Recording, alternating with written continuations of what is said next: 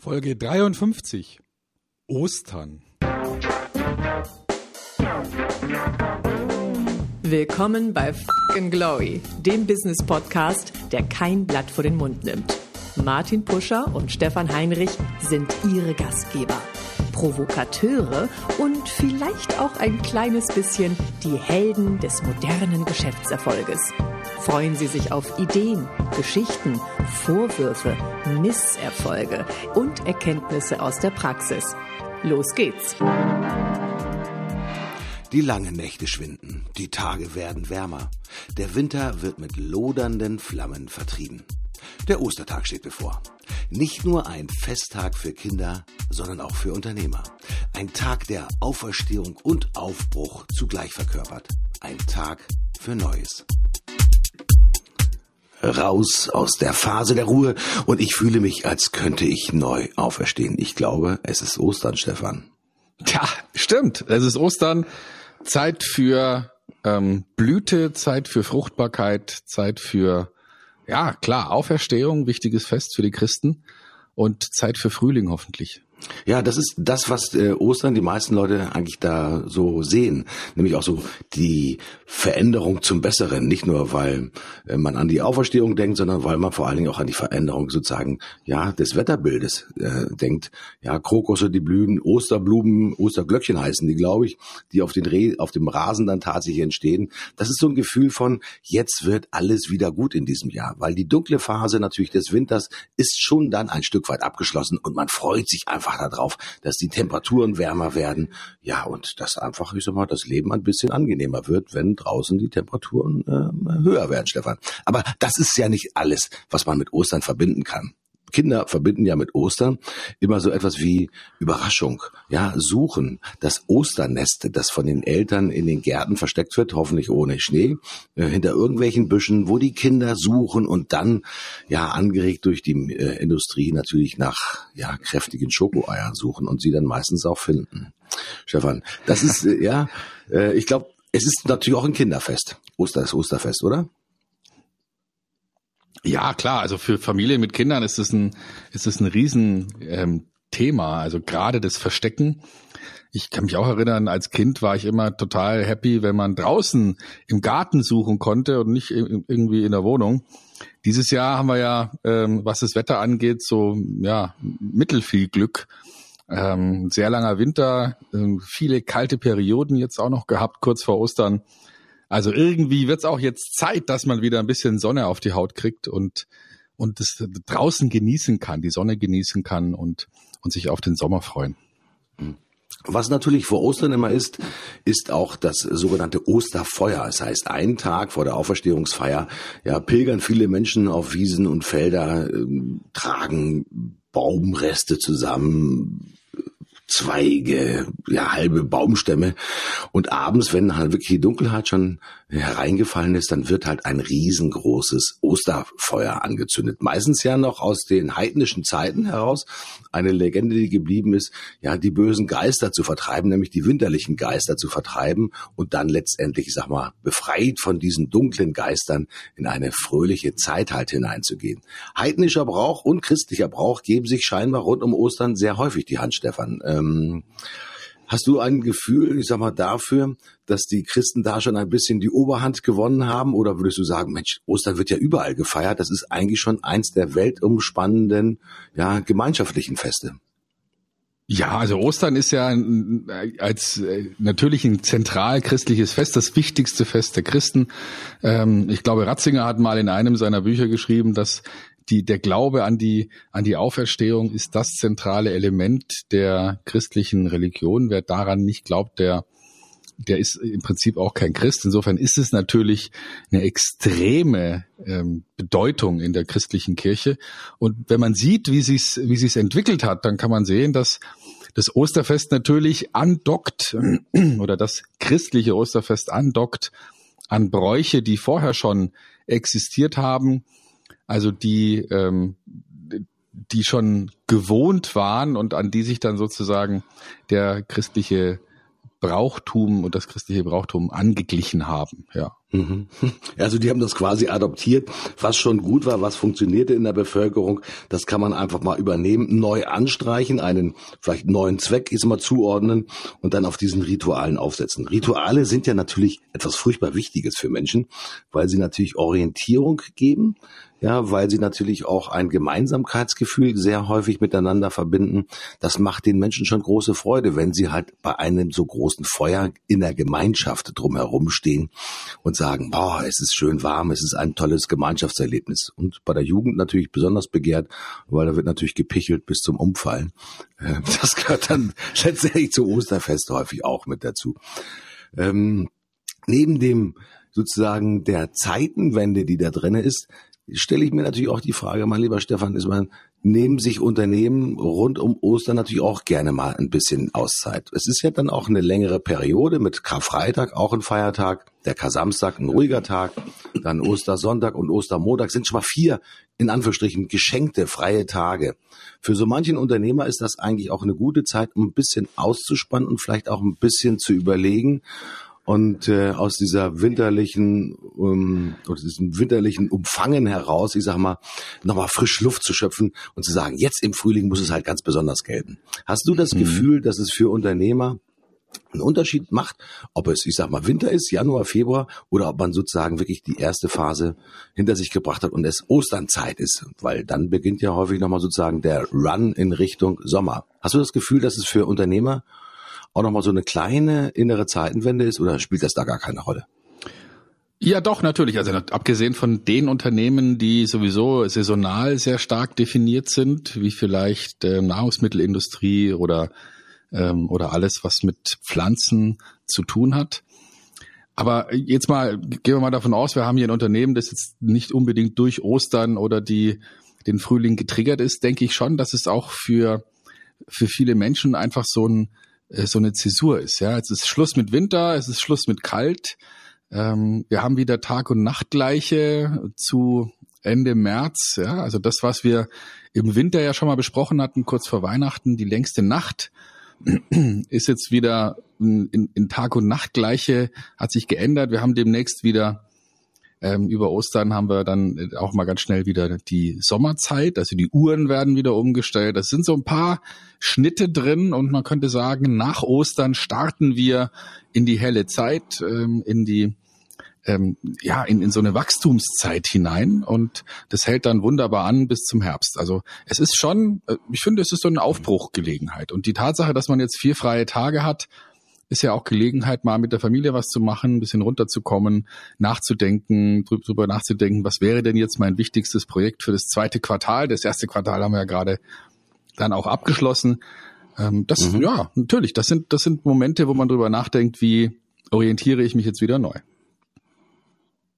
Mein Empfinden ist auch, dass in der Phase nach Ostern es eigentlich bei vielen Unternehmen richtig zur Sache geht. Also wenn es darum geht, Kundenveranstaltungen zu initiieren, auch die großen Messen, ähm, äh, fängt ja schon an bei der Hannover Messe Industrie, die sehen dann eigentlich die Osterphase hinter sich und fangen dann eigentlich an mit ihren, ich sag mal, großen Events.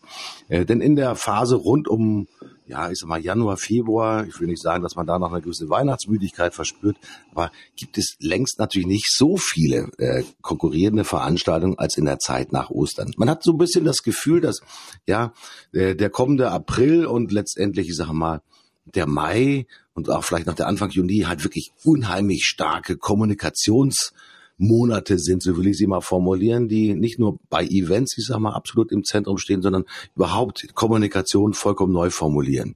Das ist auch ein jährlicher Trend, der zu beobachten ist, mhm. äh, denn wenn man versucht, wirklich, ich sag mal, Events aufzusetzen und mit, das mit der Wettbewerbsbeobachtung kombiniert, sagt man, oh, die sind schon unterwegs im April, oh, die sind schon unterwegs im Mai, also da ballt sich ganz vieles. Und ich habe mal so ein bisschen das Gefühl, Stefan, das ist so auch dieses frühlingshafte Erwachen und dass das Aktivitätsniveau innerhalb der Unternehmen ganz massiv zuliegt, eigentlich in der Phase nach Ostern. Vielleicht, weil man dann auch im Skiurlaub war, wie du sagtest, sich nochmal gemeinsam mit der Familie an, an schönen Dingen erfreut hat, sich selbst nochmal ein bisschen erholt hat und aufmunitioniert hat. Das ist dann eigentlich die Zeit nach Ostern, wo es richtig zur Sache geht. Ist zumindest so mein Empfinden. Ja, ja, vielleicht können wir ja ein paar Ideen nochmal versuchen, auf den Tisch zu legen, wie man denn jetzt nach Ostern sich neu ausrichtet und, und überlegt, was, ähm, was müssen wir tun. Also Osterfeuer, du hast es schon angesprochen, ist ja auch ein Symbol für weg mit dem Alten. Ne? Also in vielen Regionen heißt, hat man ja auch Dinge verbrannt, die man einfach loswerden wollte. Ne? Also altes Holz, das rumliegt, oder ähm, irgendwelche vielleicht Reste vom Hochwasser, die Winterhochwasser, die noch irgendwo in den Auen liegen. Also da wird Zeug zusammengetragen und äh, und vernichtet. Und das ist gleichzeitig so eine, ja, so eine Reinigung, so ein Aufräumen. Also vielleicht ist jetzt der Moment, um mal zu überlegen, welche alten Zöpfe können wir abschneiden, welche Meetings braucht man nicht mehr, welche ähm, Berichte wollen wir nicht mehr, welche Kunden wollen wir nicht mehr, welche ähm, ja, welche welche Abläufe, welche Prozesse brauchen wir nicht mehr. Was können wir abschaffen, was können wir wegschmeißen, wie können wir ausmisten und was, äh, wie können wir die, die, der Erneuerung unseren Teil beitragen? Und Erneuerung, Auferstehung gehört ja ein bisschen mit dazu. Ich sage mal, man, jetzt im übertragenen Sinne ist es natürlich leichter, äh, als Unternehmen oder als Unternehmer aufzuerstehen, wenn man sich natürlich jetzt mal von Dingen auch frei sagt und auch Dinge hinter sich lässt, die einen in der Vergangenheit natürlich auch ein bisschen runtergezogen haben. Also das Thema der permanenten Erneuerung, Stefan, ist ja ein Thema, das dir sehr eigen ist und du ja auch unsere Zuhörer immer wieder daran erinnerst, den Aspekt der permanenten Erneuerung und ich würde mal sagen, der permanenten Neuauferstehung ist mal ganz besonders ins Augenmerk zu nehmen, weil natürlich auch so dieser, ich sag mal, Rost zwischen den einzelnen Stellen oder der Staub zwischen den einzelnen Stellen eines Unternehmens natürlich immer wieder neu herausgeblasen werden muss, um neue Agilität zu haben. Mein Empfinden ist, Stefan, dass natürlich angesichts, ich sag mal, der zunehmenden, ja, auch Wettbewerbsumwälzungen, ja, man diesen Part gar nicht häufig genug erwähnen kann, äh, dass sich immer wieder neu aufstellen und sich frisch machen, ja, für die wettbewerblichen Aktivitäten. Denn mein Empfinden ist, es kommen immer neue Unternehmen von allen möglichen Ländern, natürlich auch im Dienstleistungsbereich, äh, auf uns zu. Und wir müssen schon gehörig aufmerksam sein, ähm, zu gucken, dass wir halt wirklich nicht einrosten, sondern dass halt wirklich immer wieder diese alten, manchmal auch liebgewonnenen Gewohnheiten, die aber nichts bringen, halt wirklich auf den sprichwörtlichen sozusagen Scheiterhaufen zu legen, wo halt am Osterfeuer all die Reste, ja, des Winterschnitts äh, verarbeitet werden. Glaube ich, ganz wichtige Sache, kann man, glaube ich, nicht häufig genug sagen, Stefan. Genau.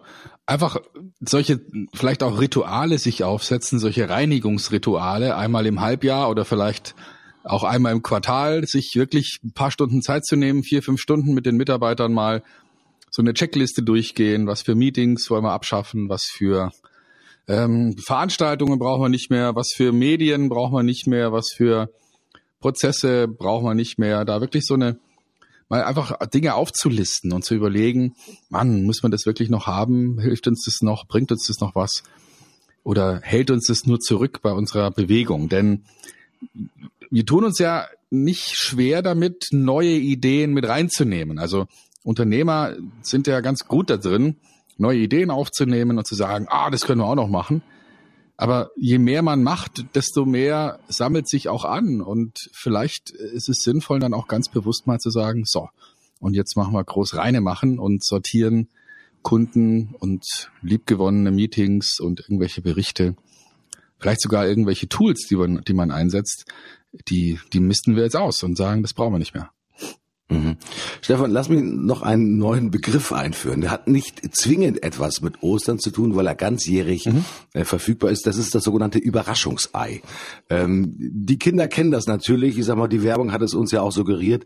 Kinder, die mit riesengroßen äh, Augen in die Kamera schauen, das Ei schütteln und hören wollen, was in diesem Ei denn drinne ist. Ähm, wird ja hergestellt von der Firma, ich glaube Nestlé oder Ferrero. Ich bin mir gar nicht sicher, wer da der Hersteller ist des Überraschungseis. Aber auf jeden Fall, es gab es natürlich auch schon zu meinen jugendlichen Zeiten und ich glaube auch meine Kinder wurden mit dem Überraschungsei tatsächlich überrascht, ja, wo sich dann ja auch eine Legende rund um das Sammeln von Figuren auch gebildet hat. Ich weiß von dir, Stefan, das hast du uns natürlich auch rund um das Thema auch, hört sich blöd an, Weihnachten auch erzählt, doch überrascht die Kunden doch einfach nicht zu Weihnachten mit einem Geschenk, weil dann ist es ja keine Überraschung, sondern sorge dann für Überraschung beim Kunden, wenn der Kunde es wirklich nicht erwartet, weil nur dann ist es eine Überraschung. Ähm, mhm. Wie können wir heute auch rund um Ostern Ideen generieren, die quasi für den Kunden ein Überraschungsei darstellen, Stefan.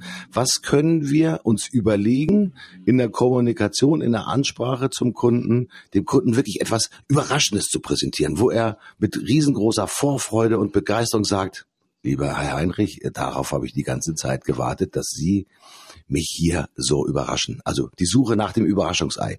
Gibt es so etwas wie eine, eine Ideensammlung, ein Konzept, Stefan, wie ich als Unternehmer selbst ein Überraschungsei konzipieren kann, um es meinen Kunden zu offerieren? Ja, also ich ich würde sagen, ähm, die die einfachste Idee wäre da mal eine Kreativitätstechnik anzuwenden, nämlich zum Beispiel zu sagen, wie können wir unsere Kunden maximal langweilen? Und zu dieser Überschrift einfach mal ein Meeting machen und bei den Mitarbeitern um Ideen bitten, wie man die Kunden am besten langweilen kann und äh, und und einfach ihnen das liefern, was sie eh schon erwartet haben, und zwar auf eine Art und Weise, die dröge ist. Mhm. Und dann dazu einfach mal ein paar Ideen sammeln und die interessantesten Ideen dann wieder umdrehen. Also wie, die doppelte Verneinung, ich glaube, da haben wir auch schon mal drüber gesprochen, als Kreativitätstechnik. Und wenn dann irgendwas rauskommen würde, wie zum Beispiel, wir sollten unseren Kunden ähm, eine sehr langweilige, ähm, absolut nichts Neues Information liefern, die auch noch gähnend langweilig ist, dann könnte man daraus vielleicht machen, wir sollten den Kunden mal was Witziges liefern. Also mhm. vielleicht kann man ja mal ausnahmsweise mal ein witziges Video machen. Ich bin immer noch beseelt von den Eindrücken der der Sales Up Conference, die mhm. die ja letzte Woche lief, und ähm, wir da mit einem wunderbaren Künstlerteam arbeiten. Die Idee ist immer, den einzelnen Vorträge danach nochmal künstlerisch sozusagen zusammenzufassen. Und das kann ein Lied sein, das kann aber auch eine ein Impro-Theaterstück sein, das kann eine Ähm, eine witzige Gebärdensprache sein. Also ähm, die, wir haben uns totgelacht, man kann es nicht anders sagen. Ein hoch, hochinhaltlich geladener Vortrag, top auf den Punkt, und dann noch zusätzlich etwas, was das sozusagen nochmal auf eine lustige, witzige Art und Weise verankert. Ähm, das unterstützt den Lernprozess und macht die Sache unvergesslich. Also Ähm, vielleicht sollte man auch mal drüber nachdenken, wie man die Dinge bewusst witzig macht. Und vielleicht lohnt es sich auch mal dafür, einen Künstler zu engagieren und mhm. zu sagen, bereite doch diese Sache, die wir uns hier ausgedacht haben, mal auf irgendeine kabarettistische oder gesungene oder wie auch immer Weise äh, anders dar. Und da gibt es wirklich tolle Leute, die, die da draußen sind und die ihre Dienste anbieten, die normalerweise eher in der Kleinkunst und dann eben im Abendprogramm uns begegnen. Aber warum nicht so einen Künstler mal ähm, engagieren und, äh, und eine Unternehmensbotschaft auf diese Art und Weise eindrucksvoll und überraschend rüberzubringen? Und ich habe, äh, Lachen verbindet ja, Stefan, und äh, wenn man in ein Publikum reinguckt und man hat in Anführungsstrichen aus Impro-Theater oder aus Kabarett einen, einen guten Joke gemacht und alle lachen und die gucken nach vorne auf den Protagonisten und die sehen den anderen, der auch neben ihnen lacht, das ist natürlich auch ansteckend, das ist auch so wie so ein, ein Community-Gefühl. Wenn Menschen miteinander lachen, ja, dann sind sie gut miteinander und dann werden sie natürlich auch mit den positiven, ich sage mal, Endorphinen und Dopaminen überschüttet innerlich, ja, und trauen sich selbst auch einfach mehr zu. Weil man sieht das ja häufig auch, wenn man aus äh, vor einem Theater oder vor einem Kabarett steht, wenn die Leute aus so einem Kabarett halt herauskommen, was die für ein äh, Gefühl auf dem Gesicht quasi transportieren. Also dieses Thema Lachen verbindet, und Humor ist eine ganz wichtige Angelegenheit, um Kunden auch immer wieder auch abseits der alltäglichen Routine, ich sag mal, neu aufzuladen, so will ich das mal sagen. Also ich mag diese Idee ganz besonders, die du hier gerade präsentiert hast, ja, über ja die den Einsatz von von Künstlern, über den Einsatz von Humor, auch sich selbst auch vielleicht manchmal nicht ganz so ernst nehmen, wenn es auch nicht unbedingt erforderlich ist. Also auch mal ein Video bewusst, ja, von der humorvollen, von der witzigen Seite zu betrachten und nicht immer nur bierernste, reine Sachinformationen zu transportieren. Im Business-to-Business-Marketing ist das natürlich eine Geschichte, die wird manchmal immer sehr zwiespältig betrachtet. Wir denken zwar immer, dass wir mit Businessleuten sprechen, aber die haben natürlich auch eine private Seele. Die wollen natürlich auch lachen. Die wollen natürlich auch gut informiert werden und die wollen auch gut unterhalten werden. Ich glaube, dass es immer wieder einer der Aspekte ist, die man beim Business-to-Business-Marketing nicht äh, ja vergessen sollte. Hier geht es nicht nur um eine rein rationale und sachliche Betrachtung von Informationen und von Argumenten, sondern die Emotion, der Humor, der Zusammenhalt, auch das Gemeinsame spielt natürlich eine riesengroße Rolle, Stefan. Absolut, ja. Also und also ich bin jetzt auch eher ein nüchterner Typ, ja. Ich bin auch eher jemand, der der sich erstmal intellektuell und und fachlich sachlich mit Themen auseinandersetzen will und jetzt nicht unbedingt der große ähm, Unterhalter. Aber je älter ich werde, desto mehr merke ich, dass dass auch mein Zugang zu zu Fachinformationen dadurch unterstützt wird, dass man ganz bewusst die Intuition und und sozusagen das das künstlerische Hirn oder den Teil des Hirns, der eher ähm, intuitiv denkt, dass der ganz wichtig ist. Und und wir haben gerade hier in Deutschland ja auch so ein äh, so eine Trennung zwischen U-Musik und E-Musik, ja, also von Ernst und und Spaß und äh, Arbeit und Freizeit. Und äh, vielleicht ist es etwas, was äh, heutzutage gar nicht mehr zeitgemäß ist, sondern ähm, wir sollten das durchlässiger gestalten und sollten natürlich zulassen, dass wir Spaß haben in der Arbeit, dass wir vielleicht auch mal wirklich Blödsinn machen in, in mhm. beruflicher Sinn, Sicht, um, um zu lernen oder um Dinge auszuprobieren. Muss ja nicht radikaler Schwachsinn sein, aber aber dass man einfach mal spielt, ja, im wahrsten Sinne des Wortes. Ähm, und dann ist es halt mal ein Schauspiel oder vielleicht auch mal ein, ein Singspiel, was dem Kunden dabei hilft, eine Sache anders zu sehen oder vielleicht einen anderen Zugang zu kriegen. Und äh, das muss ja dadurch nicht gleich albern sein, sondern es ist einfach eine andere, eine leichtere Art und Weise, Informationen zu transportieren. Ähm, das ist vielleicht sogar die Weiterentwicklung von, von Storytelling, dass man eben nicht nur versucht, die Geschichte im Kopf zu erzählen, sondern vielleicht auch noch einen Schritt weiter geht und sie wirklich spielerisch erzählt. Und ich glaube, es geht ja auch immer wieder bei diesen Gedanken darum, äh, etwas herzustellen, was man auch als Gemeinsamkeit bezeichnen kann. Ähm, wenn ich auf einen Kunden gucke, natürlich schaue ich auf den Kunden als, ich sag mal, äh, wirtschaftlich, ich sag mal, äh, erforderlichen Partner, der natürlich auch die Leistungen abnimmt, die ich offerieren kann.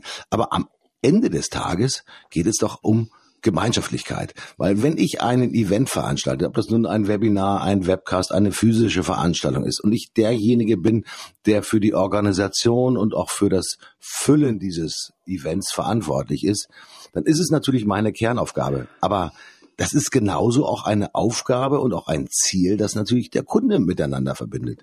Wenn ich mich auf eine reine Auftraggeber- und Auftragnehmerposition zurückziehe, dann ist es halt wirklich in Anführungsstrichen, ja, die Kommunikation, die Treppe runter, so will ich das mal formulieren. Auftraggeber steht oben, guckt die Treppe runter, unten steht der Dienstleister, der sich irgendwie mühsam die Treppe halt hocharbeiten muss, um letztendlich auf Augenhöhe dann nachher mit dem Auftraggeber stehen zu können, nämlich dann, wenn das gemeinsam vereinbarte Ziel erreicht ist. Ich glaube, das ist auch Arbeiten aus dem letzten Jahrtausend. Ich will das mal wirklich äh, versuchen, wirklich abzulegen.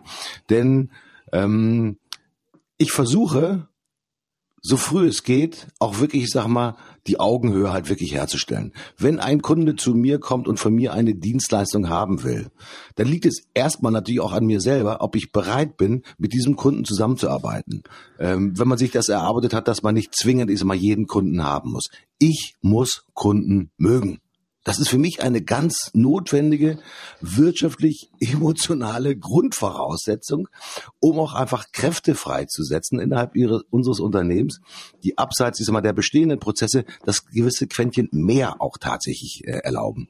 Und dieses Mehr kann bestehen in äh, persönlicher Kommunikation, auch dem Kunden mal die Möglichkeit geben, hinter den Vorhang zu gucken, äh, mit welchen Schwierigkeiten und Herausforderungen wir ähm, jeden Tag zu kämpfen haben, immer wieder auch gemeinsame Brainstormings zu machen, den Kunden vielleicht auch mal einzuladen. Ja, ich sag mal auch an dem Meeting, wie können wir dich noch mehr langweilen, selbst teilzunehmen. Da hätte er mit Sicherheit auch ein, ein Stück weit Spaß daran, ähm, dieses Thema auch wieder umzudrehen, äh, im Sinne einer positiven äh, Erfahrung. Ich glaube, dass man wirklich, ja, das Thema der Gemeinsamkeit natürlich, ich sag mal, auch gerade rund um Ostern zum Kunden versuchen sollte, so schnell und so elegant und so offen und so ehrlich wie möglich halt herzustellen. Das ist, sind natürlich manchmal auch Risiken, das will ich nicht verschweigen. Das ist nämlich dann, wenn man einen Kunden nicht besonders gut kennt und sich dort offenbart und öffnet, kann natürlich der Kunde sagen, weil wir ihn persönlich nicht besonders gut einschätzen können, mein Gott, was ist das denn für ein Kuschler? Das will ich gar nicht. Ich will einfach nur eine knallharte, nackte Zielerreichung und das reicht mir schon. Ich möchte nicht, dass der hier mit mir so versucht, auf Augenhöhe zu kommunizieren. Der ist halt quasi ein Dienstleister irgendwie und der steht unten am Ende der Treppe. Dann muss sich natürlich jeder Unternehmer mhm. überlegen, okay, möchte ich wirklich immer unten am Ende der Treppe anfangen und mich dann mühsam ja den Erwartungen des Kunden entsprechend die Treppe halt herhocharbeiten. Ich glaube, gerade rund um Ostern ist das nochmal ein kleiner Gedankenanschluss, liebe Freunde, darüber nochmal nachzudenken, wo möchtet ihr denn auf der Beziehungsebene mit dem Kunden starten? Am unteren Ende der Treppe oder gleich oben? Mhm. Genau, also ähm, auf einer anderen Ebene einsteigen, einen anderen Zugang finden, mit, mit Sympathie arbeiten, nicht nur mit ähm, fachlicher Eignung. Und vielleicht ist der Frühling und ähm, und die Ideen, die wir da rund um ähm, Wachstum und Fruchtbarkeit und äh, äh, ja, äh, alles wird grün und alles wendet sich wieder zum Positiven, alles wird heller.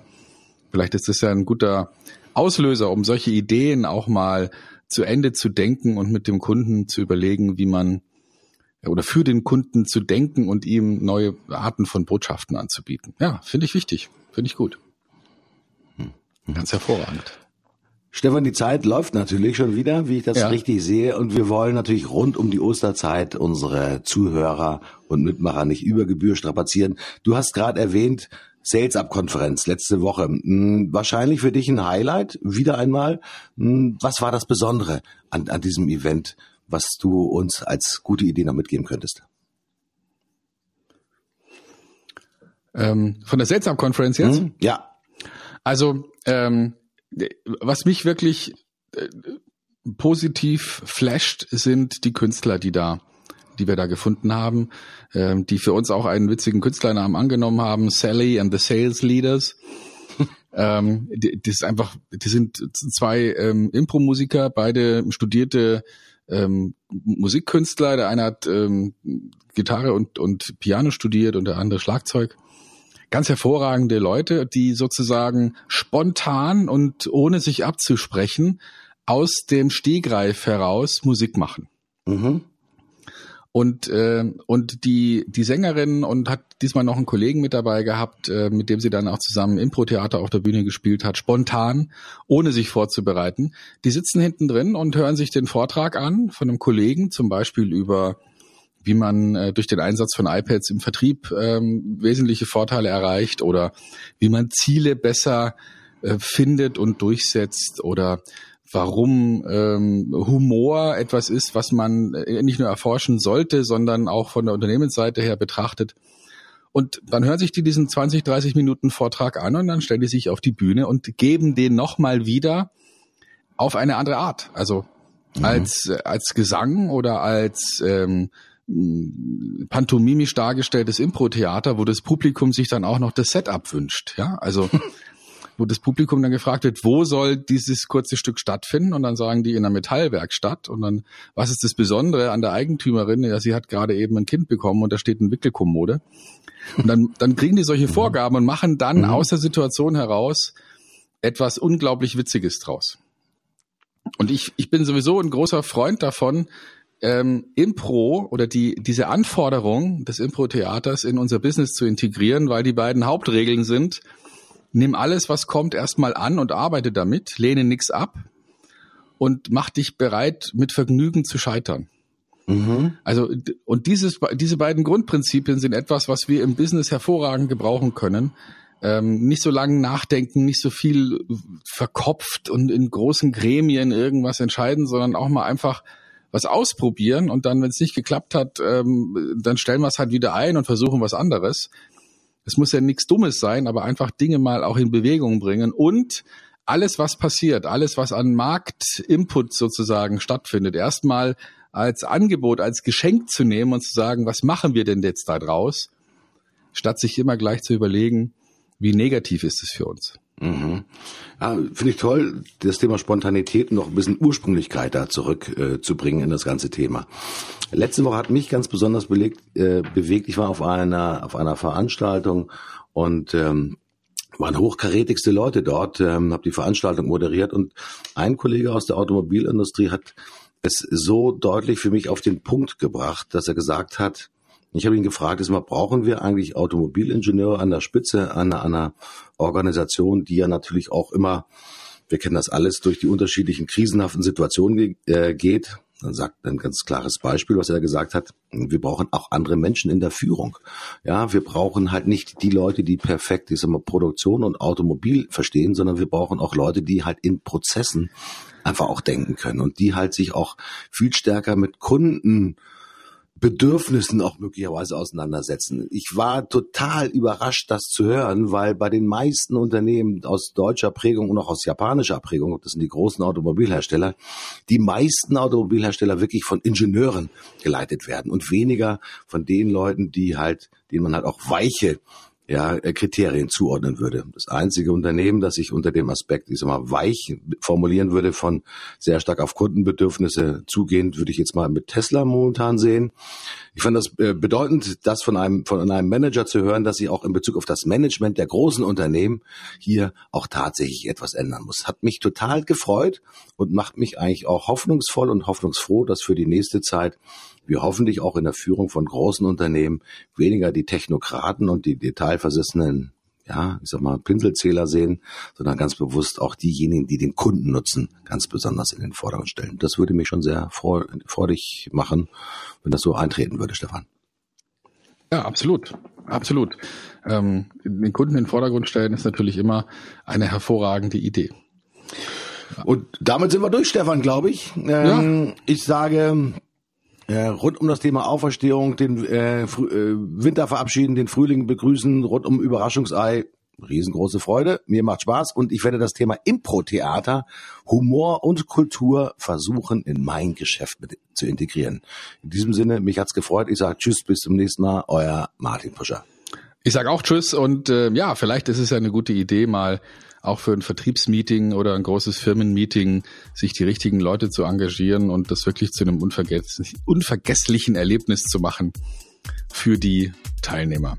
Schöne Woche euch und wir hören uns dann nach den Osterfeiertagen wieder.